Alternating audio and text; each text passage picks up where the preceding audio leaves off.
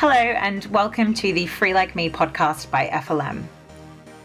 This podcast aims to help people like you navigate the world of financial planning.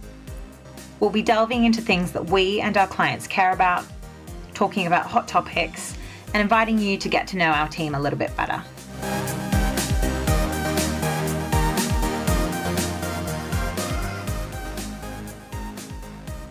Welcome to the podcast. Today we've been joined by uh, two of my colleagues and fellow financial planners within FLM, Dom Bose and David Blows. So, welcome, Dom. Thank you very much for having me, Caitlin. And welcome, David. Lovely to be back. And before we begin, I've got an apology to make because I have a cold. It's not the cold that's going round, but I'm either going to sound really sexy or really ill? I'm not going to cast any judgment on which one until the end of the podcast, and we can take a vote. um, well, despite um, the the colds flying around today, we're actually here to talk about inheritance tax, and this is going to be covered in a two part series because it is a very complicated area of planning. So today we're going to be focusing on the basics of inheritance tax, and you might hear us uh, referring to it as IHT for short. So, welcome, guys. Great to have you both here. And if we're just going to get straight into things, um, Blosey, let's start with you. Let's talk about what exactly inheritance tax means for people in, in 2021 it means a big pain in the backside actually because you work all your life you earn money you pay income tax you know you pay you know, ca- you know, capital gains tax on investments. You pay your national insurance and then it comes to the end of things and you die and try and leave all of your hard-earned assets to people that you care about and the government comes along and whacks a big tax charge on it. Um, that tax charge is, is about 40% above a certain threshold. So it means ultimately that in some cases, with parents, for example, leaving money to their kids, if they've got quite a few children, it could well mean that the the money that they leave to HMRC is greater than that that any of their children receive individually. So, yeah, bit of a bit of a kick in the teeth. Yeah, absolutely. So, who exactly does this impact? You know, Dom, if we come on to you, because I think a lot of people often think, you know, inheritance tax won't won't affect me but as david said there are some thresholds and i think there's still a lot of confusion around who needs to to think about whether they're going to be impacted by inheritance tax yeah absolutely. And i think in, in terms of inheritance everyone's going to have to go through that process but who's going to be impacted by inheritance tax is, is those individuals that are probably a bit older and haven't necessarily planned for inheritance tax uh, speaking frankly. Those that hold more assets than others, and that those assets, as Blosey correctly said, is going to be liable to inheritance tax uh, above um, a, a, threshold which varies for uh, on a case by case basis, really. Um, so it not only impacts the individual who's saying goodbye to the world, but also impacts their their spouses, their families. It it impacts the all that circle of people around that individual uh, massively.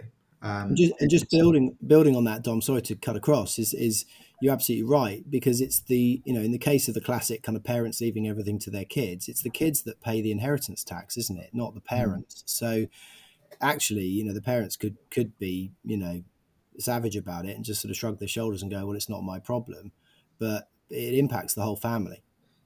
Absolutely, and it is a stressful thing to actually go through the probate process in the UK. Is not um, as efficient as it could be, and quite quite frankly, parents can make it very easy or very difficult on their children um, when they're planning for inheritance tax. So it, it has huge uh, and wide ranging impacts on all the people around you, frankly. Yeah, I think particularly in the UK, we know that it's a very asset rich country and a lot of people we come across have built up the majority of their assets in their main residence and we know that the the bill needs to be paid and in some cases that will have to involve uh, selling the property which again can be a really strenuous and arduous exercise for the children to have to undertake during a period where they're actually grieving so we we definitely have seen firsthand how difficult it can be for families going through that. Yeah, absolutely. I think um, if I'm re- referring or thinking back to a client's case, they had to sell two properties. That was basically the entire asset base of their parents. And they had to sell both just to cover the inheritance tax because one was a smaller property, one was a larger one. And the inheritance tax bill was greater than the smaller property, which is just baffling to most people. Most people who've never been through the inheritance tax process would find that uh, incredible that that's the situation many people have to, well, find themselves in, frankly. And there are even situations where the inheritance tax needs to be paid before probate is granted.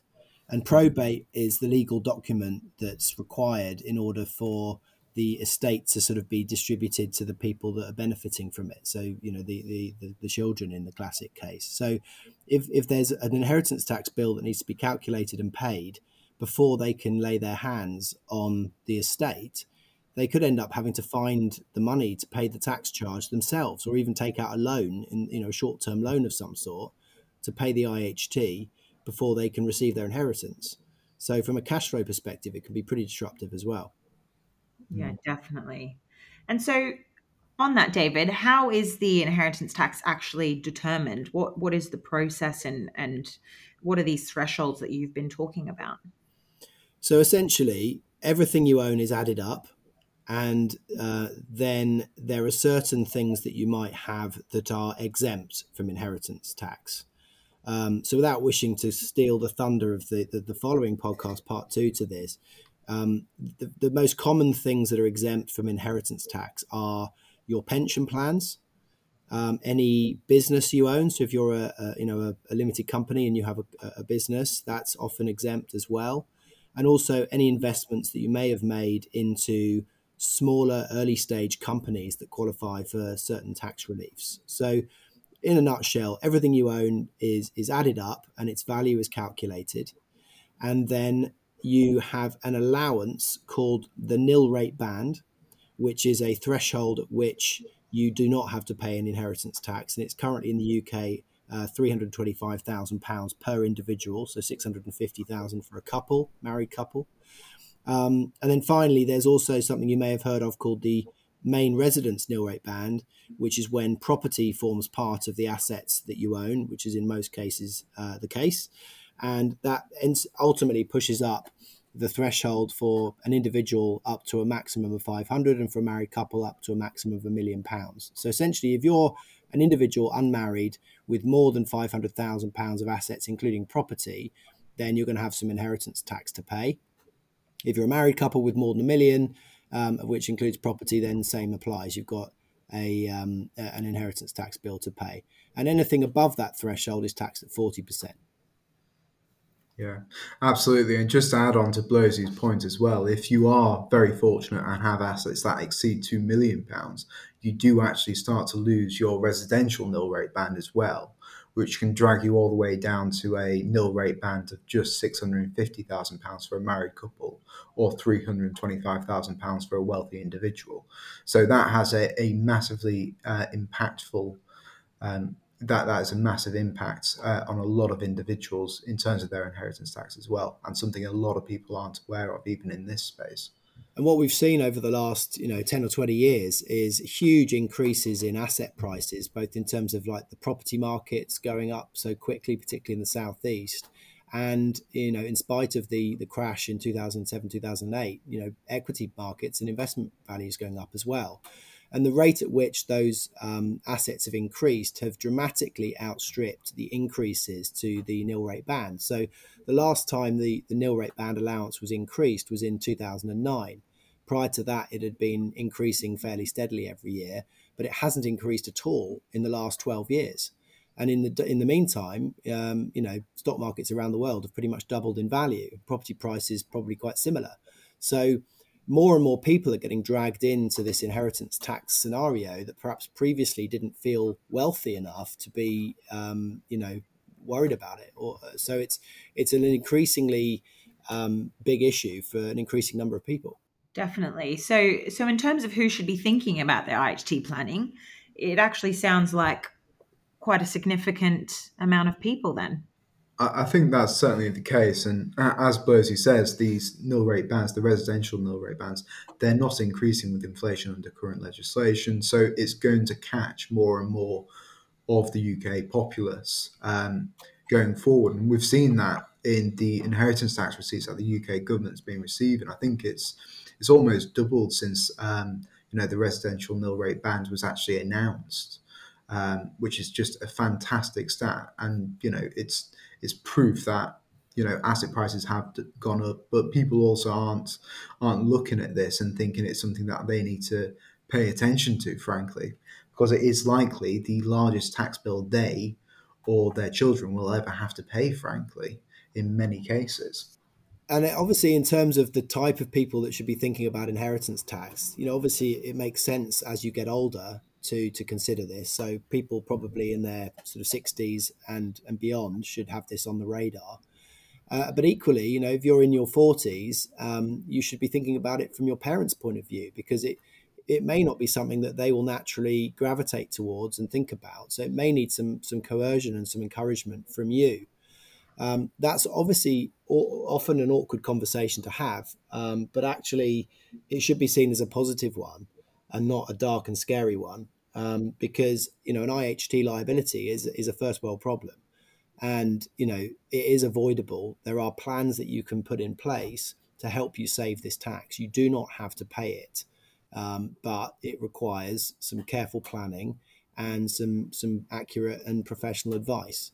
You know we have lots of clients that like to do things themselves from a point of view of financial management. Some of whom like to invest their own money and manage it themselves. We certainly don't think this is an area that people should do themselves. Advice is crucial because any you know small slip up could completely destroy any potential IHT planning that somebody does. So this is certainly a very sensitive area. Absolutely. There's plenty of tripwires in the world of inheritance tax, I think. But on that topic of if you're in your mid 40s, you should be raising this topic with your parents. How would you go about that, Blossy? Because you're not quite in your 40s yet, but you're not too far off. um, so, how would you bring this up with your parents if you were in a position where you know your parents would potentially be liable or your parents' estate would be liable to inheritance tax? If it's something that you're really uncomfortable with, I would involve an advisor. Um, I would even sort of almost point the blame at them and say, look, I was talking to my financial advisor the other day about my pension plan, and they mentioned inheritance tax and whether my parents, i.e., you, had, had considered it you know, would you have any issue with me potentially introducing my financial advisor? Because there's probably quite a lot of things that we could be doing as a family. Um, and that way you're sort of putting the onus on the advisor rather than having to have an awkward conversation as a as a potential beneficiary, which might make you look like a bit of a money money grabber. Um, so yeah, I would I would seek advice without sounding like a broken record. And at what point do you think it is best to start to involve an advisor on this subject, whether it's to do with your parents' estate or, or even when, you know, with, within your own affairs? I don't think, from my point of view, I don't know how you feel, Dom, but I, I don't feel like there really is a right and a wrong time. I think the, the point is, is you need to inform yourself and get in a position where you understand what your inheritance tax liability is. That can be done at any point the action initially might be okay, there's an inheritance tax liability there, but for now, I'm comfortable with that. It's not a priority. Um, for example, if you're building towards retirement, you obviously want to make sure that you've got enough money for yourself first before you worried about before you worry about if there's going to be enough for people you leave behind. So, you know, understanding what the liability is is one thing, and that can be done at any time. Actually taking action and, and potentially putting in place some plans that may involve gifting some of that money away, investing it into things that are exempt from inheritance tax. That might come later, but I don't think there's there's a particularly uh, there's a particular issue with getting yourself informed sooner rather than later. Hmm. I think the, the one thing I would add to that is actually considering when you're taking action and realizing when you are doing that as a parent. I know, um, having witnessed it many times, actually, is where for example, an individual has been helped onto the property ladder in their mid 20s and their parents don't understand that has inheritance tax implications. And actually, that, that sort of gift is irrevocable, but it has lasting effects for a seven year time frame. and that can really impact the level of planning you could do with a financial advisor. So, actually, I think if you are at any point handing money down, even though you think it's um, you know not important, it really can have quite a massive influence on your ability to plan for inheritance tax. Yeah, definitely. I had a situation with some clients recently, uh, their brother and sister, and they'd both been gifted uh, lump sums uh, for their first properties. And very sadly, their father passed away before that seven year uh, window had elapsed. And, you know, those gifts were then clawed back into the estate, and there was some tax to pay on those. And again, it, is just puts you into a quite a difficult situation where, you know, you, you've thought you've got this this lump of money and actually you know several years later you're having to pay tax on it because you know everyone underestimates their own mortality don't they it also comes back to you know the retirement planning piece which is understanding when you've got enough because as soon as you've got enough for you to be able to do what you want to do with your retirement and, and enjoy the, the, the life that you, you want, then you can start inheritance tax planning. So the earlier you kind of get your arse in gear with the, um, the, the retirement planning, the sooner you can start addressing the IHT piece, and therefore the risk of you not living the requisite amount of time, having made a gift in that example you just gave, Kate, you know, is it becomes less and less because you've started sooner. Absolutely. So, what would be the first thing you would recommend uh, an individual or a family to to think about when it, it comes to looking at their estate Okay, well, very boringly, the first thing is to write a will, and that becomes relevant, you know, probably as soon as you have kids, to be honest. Um, but but particularly with inheritance tax, because it's important that you document legally who you would like to benefit from the money that you leave behind. Um, I had a, an example recently of a client who wrote a will in 2015 and sadly passed away in 2021, earlier this year and he hadn't updated his will, even though his situation had changed quite considerably. Um, in that time, he'd lost his wife very sadly and he'd met somebody else, but they were unmarried.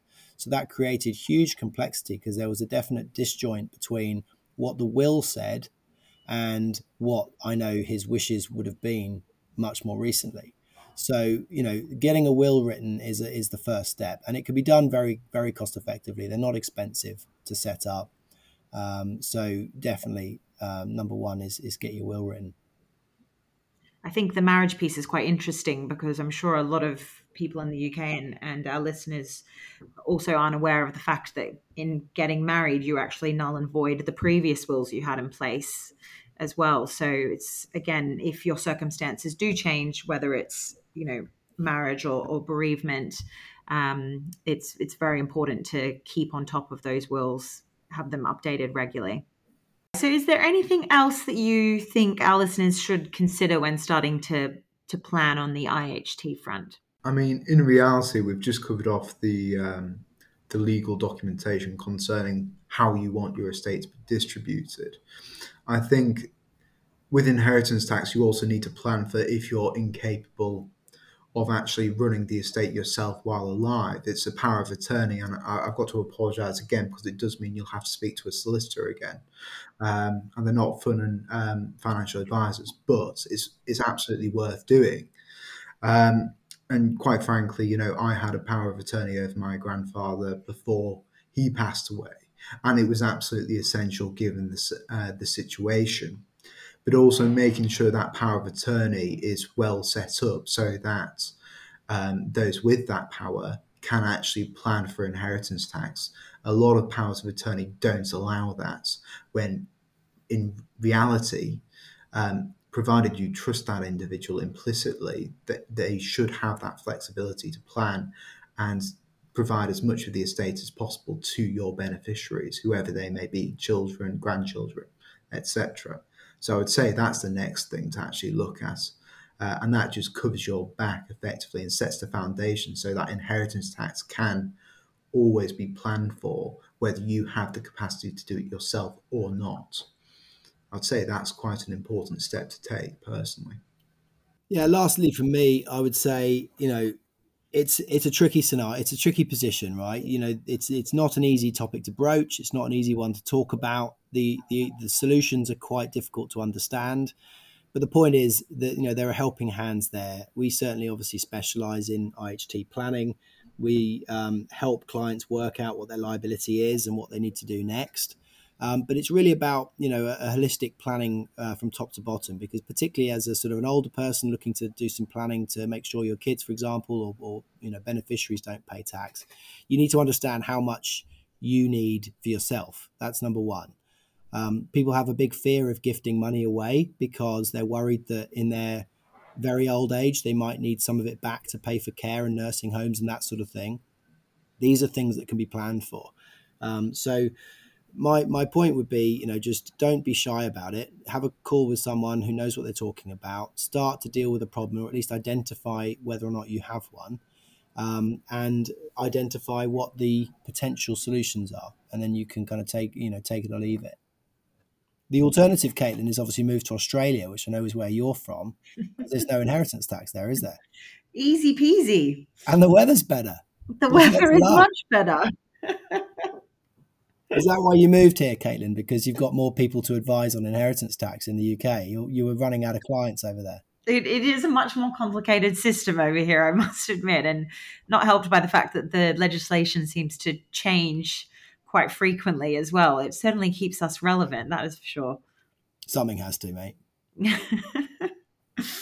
Brilliant, guys. Well, thank you so much for your time today. And um, to everyone listening, don't forget we are going to be continuing this discussion on inheritance tax in part two, where we'll be finding out uh, the key to planning early and discussing more around some of the solutions, really getting into the nitty gritty of it all. But thank you both for joining us and look forward to speaking next time. Thanks for having me. Thanks very much, Caitlin.